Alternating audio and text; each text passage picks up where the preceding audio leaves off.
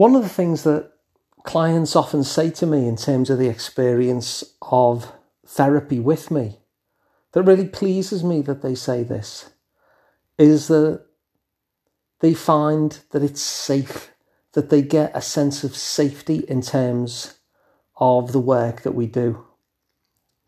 And I'm really glad that that's the perception that they have because I think safety is key. Safety, I think, is kind of a lens that I look at life through and I look at personal change through as well. And I'm pleased that they regard it as safe because I don't really know how one could go about the process of personal change if one didn't feel safe in that process itself. If it felt dangerous or if it felt unsafe, I'm pretty sure that people just wouldn't be able to do the work necessary in order to get to the change that they want. So I find safety is a real core thing. And it's safety in terms of how necessary it is to have a safe environment and to provide a safe space for people to be able to reflect in and to be able to discuss the whole process of changing and come up with good ideas for change too. But I actually see that the process of change, in fact, the aim of change, is all about safety as well. And so, what I mean by this is let's take some common things that people might struggle with. Let's say anxiety. What if we viewed anxiety as not some kind of disorder, but simply as a quest for safety? That when you want to heal for anxiety, that what you're engaged in is a quest for safety. Because after all, if you're feeling anxious, then you're probably feeling some sort of chronic fight or flight type systems where your body's really activated and you're heart is increased and you know you're feeling very energized maybe even feels like you've got too much energy those kind of uh, those kind of fight or flight feelings that we we've all experienced. If you're having that kind of most of the time then you must be picking up from somewhere a sense of unsafety because that's what it is when your body goes into that. It's a it's a sign it's a prediction of unsafety. And so what if we viewed anxiety not as a disorder but that the healing of anxiety is simply a quest for safety? What if as well we looked at depression in the same way? Because in depression, what happens is we kind of do the opposite of fight or flight. We shut down, our energy goes very low. We're not reaching out to people, we're coming away from people. We feel emotionally numb. We hunker down in our beds. So, depression. What if we viewed the healing of depression in a similar way? as a quest for safety.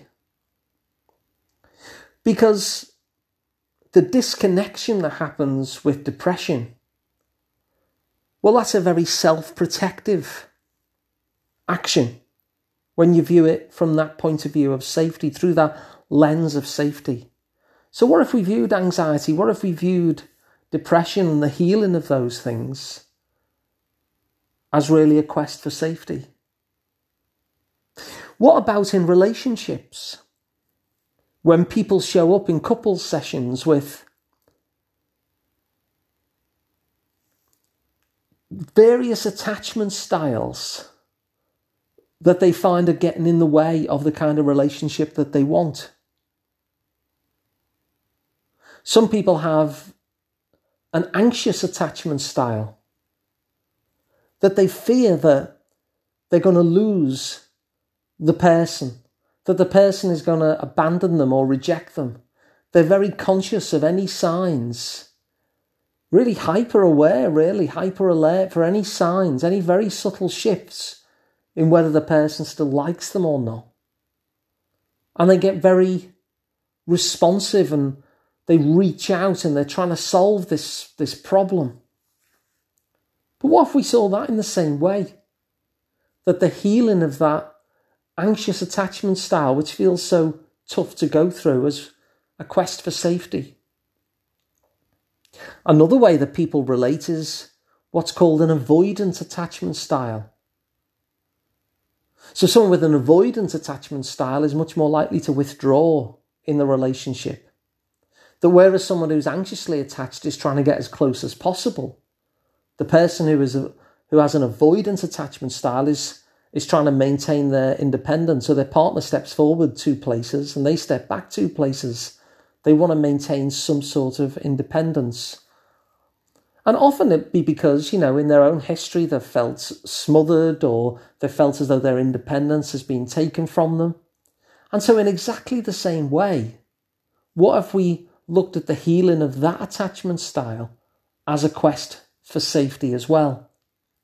And so we start to see all these various difficulties like anxiety or depression or insecure attachment styles, that the healing of those is really a quest for safety.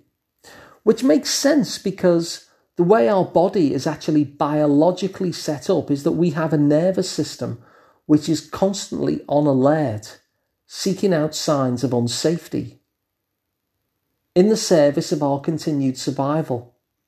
So it's constantly monitoring the environment, and when it spots something that might not be safe, then we go into that fight or flight state, or we might even go into that shutdown state. Each of them are, are both set up biologically to try and ensure our own protection. And so, if our bodies are biologically set up for that, and our bodies are constantly on alert for these signs of unsafety, then it makes sense, doesn't it, to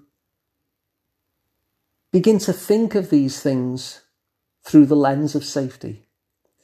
And in fact, when studies have been done with children, those children who feel securely attached are much more like with their parents they're much more happy to go and explore, play with the toys and all that sort of stuff, to take the kind of healthy risks that we need to take in life.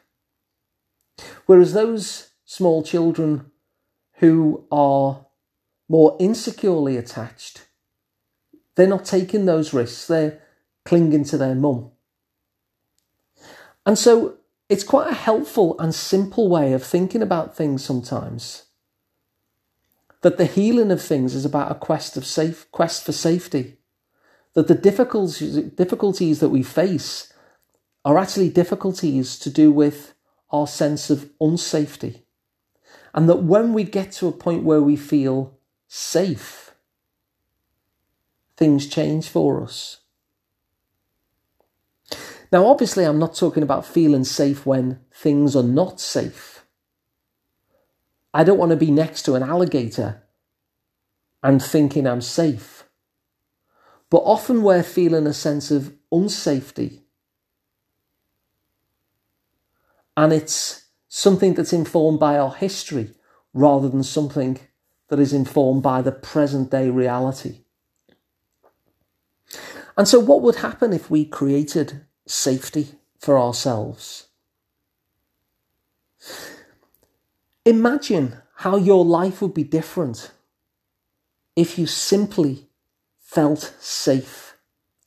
Imagine the opportunities that would open up for you if you simply felt safe. Imagine to what extent you would engage with life differently if you simply felt safe? Imagine what your friendship circles would be like. Imagine what your relationship would be like if you simply felt safe. And so I'm glad that clients who work with me in, in therapy say that they feel the environment is safe because I view a lot of this personal change stuff as a quest for safety. And if you ask yourself those questions, imagine what would be different in life if you simply felt safe. My guess is that you'd come up with some really transformational changes that just by changing that one thing that we feel fundamentally safe in the world that our lives would transform just from that one tweak. And so I'm giving you this idea really to chew on because there's lots of different ways of looking at this stuff. And I think safety is really undervalued. And I think safety is an angle that we tend not to think of too often when we're looking about emotional well-being. We tend to think in terms of stuff like happiness or we think in terms of depression or anxiety. But it's very rare that people talk about safety. And yet, how would life be different if we simply felt safe? And so perhaps that's the real quest to go on, much of the time. To take ourselves on a quest for safety and ask ourselves, how would life be different if I felt safe? And moreover, if I felt a little bit safer than I do now, what are the things that I would notice that will have changed in order to get me there? So if you find this useful, please do share it along. You can also work with me directly one to one. I'm Alun Parry. You'll find me at liverpoolpsychotherapy.co.uk. And please do subscribe to the podcast. It's completely free and there's a new podcast every day. So thanks for listening, and I'll be back again tomorrow with another one.